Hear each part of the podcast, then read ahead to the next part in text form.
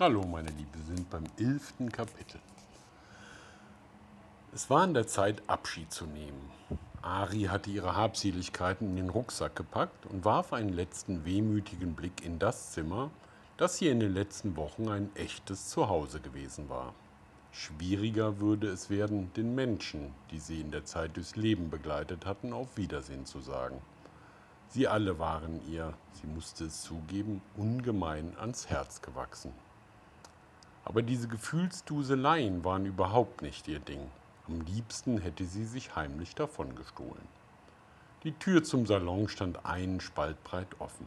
Ari hatte schon die Hand nach der Klinke ausgestreckt, als sie plötzlich innehielt. Das ist wirklich wunderbar, Maria, hörte sie Herrn Kahn sagen. Ja, ich freue mich so sehr, sagte Maria Kaltenbach. Und ich erst, rief Sam. Die Kaltenbach-Crew ist wieder komplett. Ari schluckte. Die Kaltenbach-Crew. Dazu gehörte sie nicht. Langsam zog sie die Hand wieder zurück und lief weiter den Gang entlang und hinaus, wo der graue Transporter des Kinderheims schon auf sie wartete. Sie grüßte Fanny einsilbig, die sich neben sie auf die Rückbank setzte. Alles klar? Hast du dich verabschiedet? fragte Fanny. Ari nickte ausweichend. Dann fuhr der Wagen durch das Tor und ließ Gut Kaltenbach hinter sich. Ari starrte ins Leere. Und so fühlte sie sich auch, vollkommen leer. Jetzt mach halt nicht so ein Gesicht, versuchte Fanny sie ein wenig aufzumuntern. Alles in allem ist es super gelaufen. Und die vom Jugendamt haben gesagt, dass sie nochmal eine neue Pflegefamilie für dich suchen. Fröhlich hielt sie Ari die Faust entgegen, aber die erwiderte den Fistbump nicht. Eine Weile fuhren sie schweigend dahin. Als sie sich Ostwinds Koppel näherten, verbarg Ari ihr Gesicht in den Händen. Fanny tat es in der Seele weh, das zu sehen. Sie seufzte und bat den Fahrer anzuhalten. Okay, los, fünf Minuten. Als der Fahrer zu einem Protest ansetzte, hob sie beschwichtigend die Hand. Keine Sorge, sie kommt wieder. Ich übernehme die Verantwortung. Dankbar riss Ari die Tür auf, sprang aus dem Wagen und rannte. Hinüber zu Ostwinds Koppel. Dieser Abschied sollte der schwerste werden. Wie sehr würde sie das vermissen, den frischen Duft nach Gras, das Vogelgezwitscher, die weite Sicht über das Land, Ostwind. Ari hielt Ausschau. Der Hengst war nirgendwo zu sehen. Aber als sie sich seinem Unterstand näherte, kam er heraus und trabte ihr freudig entgegen. Den Schweif aufgestellt, die Ohren nach vorn gerichtet.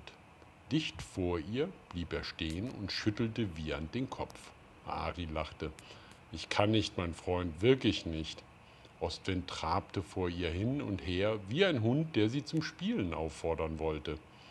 Ich wollte nur Tschüss sagen, sagte Ari leise. Sie streckte die Hand nach dem Hengst aus, der stehen geblieben war, und begann ihn liebevoll zu streicheln. Die Bilder ihrer ersten Begegnung hier auf der Koppel kamen mir in den Sinn. Ostwind, scheu, abgemagert und mit stumpfem Fell und leerem Blick. Nun kam er ohne zu zögern zu ihr, der stolze Hengst mit glänzendem Fell und klarem Blick, bis seine Stirn ihre Handfläche berührte. Leb wohl, Ostwind. Nein, lange Abschiede waren nichts für sie. Lieber kurz und schmerzlos. Damit kam sie besser klar. Mit einer kleinen Bewegung des Handgelenks machte sie Ostwind ein Zeichen, dass alles gut war.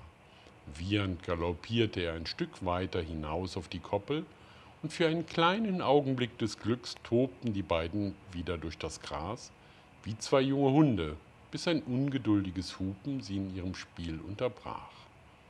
Einen Wimpernschlag lang schloss Ari die Augen, drückte ein letztes Mal ihr Gesicht an Ostwinds Gesicht und flüsterte Tschüss, mein Freund. Plötzlich spürte sie, dass jemand sich auf der anderen Seite eng an Ostwinds Gesicht drückte. Ari starrte das rothaarige Mädchen mit großen Augen an. Mika? Hallo, Ari, Mika ließ die Hand auf Ostwinds Stirn ruhen. Ich wollte mich bei dir bedanken, Ari. Du hast ihn gerettet. Ari zuckte verlegen mit den Schultern. Eigentlich gab es keine Worte für das, was sie gerade empfand. Schon okay, gern geschehen, erwiderte sie deshalb einfach. Mika sah Ari ernst an. Weißt du, ich habe immer wieder davon geträumt, von dem Feuer, aber ich konnte einfach nicht. Ich konnte nicht. Der Traum. Plötzlich wurde Ari von einem feierlichen Gefühl ergriffen. Ich auch. Ich habe auch davon geträumt. Ich erinnere mich. Mika lächelte milde. Ja, die Träume.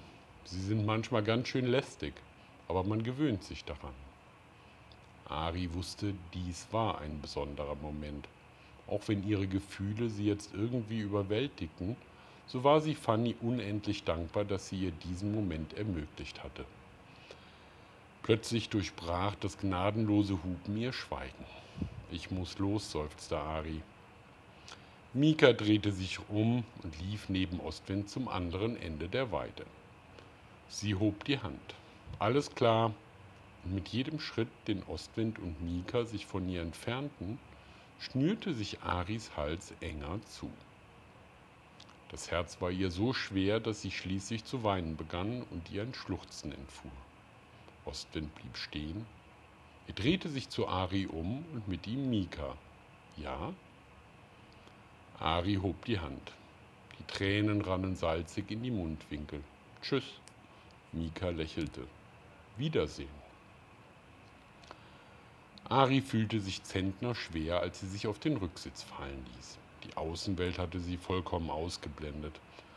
Das alles war so schwer zu ertragen und an ihre Zukunft mochte sie überhaupt nicht denken.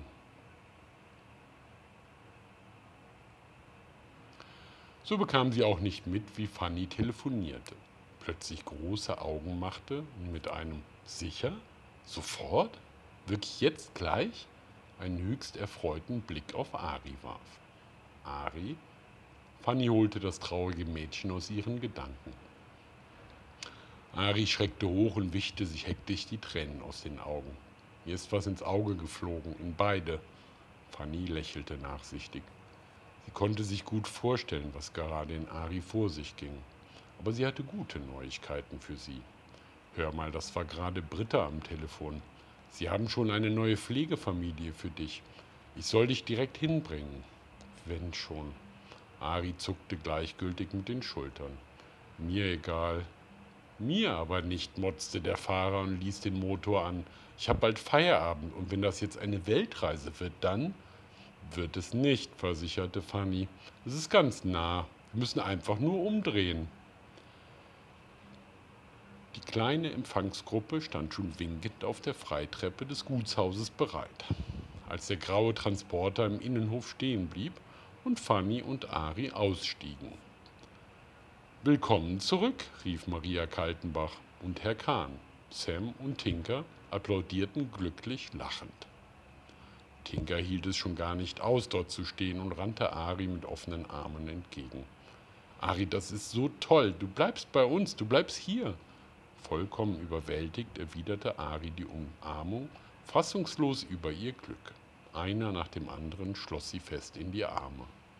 Als letzte Mika, die natürlich Ostwind mitgebracht hatte. Sie zwinkerte Sam zu und stellte fest: Du hattest recht, Sam. Die Kaltenbach-Crew ist jetzt komplett.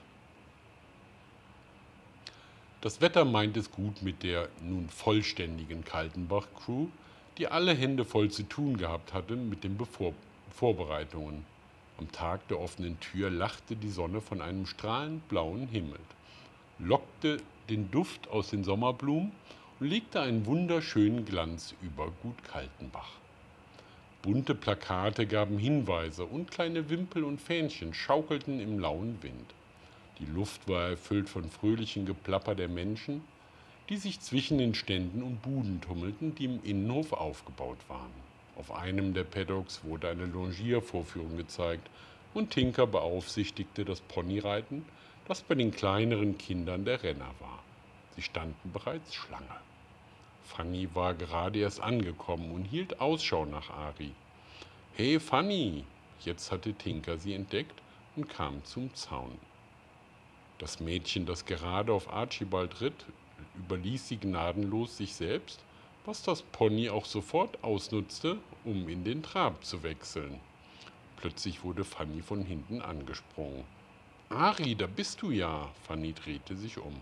Und, bist du schon aufgeregt? fragte Fanny und sagte dann trocken zu Tinker. Übrigens, Tinker, dein Pony. Tinker fuhr herum und sportete los, um das Mädchen zu retten, das inzwischen gefährlich in Schieflage geraten war. Archibald, was machst du denn da schon wieder? Ähm, warum sollte ich denn aufgeregt sein? fragte Ari. Fanny zwinkerte ihr verschmitzt zu. Ach, vielleicht ist es besser für alle, wenn du es nicht weißt.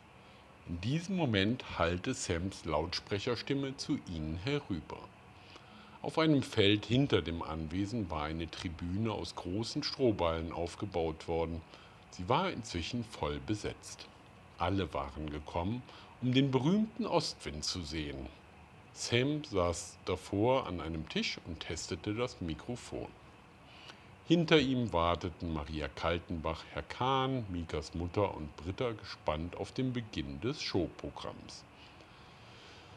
Britta hielt sich eine gefaltete Zeitung als Sonnenschutz über den Kopf und wandte sich vertraulich an Elisabeth Schwarz.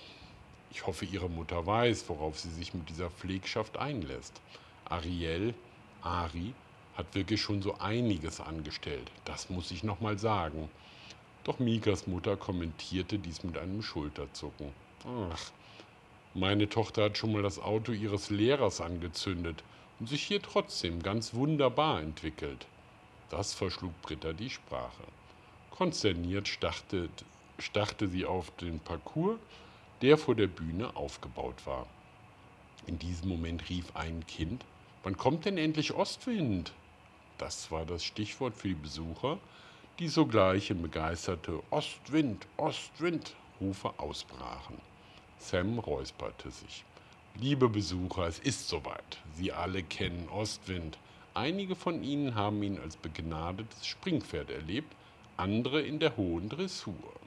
Während Sam zum Publikum sprach, legte Mika letzte Hand an Ostwind, als auch schon Fanny und Ari dazukamen.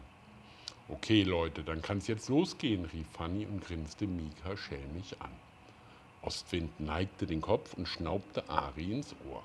Dann viel Glück, Mika, kicherte sie. Fanny legte Ari die Hand auf die Schulter. Braucht sie nicht. Hä? Warum nicht? fragte Ari. Sie schob Ostwinds Maul sanft beiseite, der angefangen hatte, ihr am Ohrläppchen zu knabbern. Deswegen, antwortete Fanny. Sie reichte Ari Bogen und Köcher, die hinter ihr an einem Baum gelehnt hatten. Du brauchst es. Ari hob abwehrend beide Hände, als Mika ihr auch schon den Köcher über die Schulter stülpte.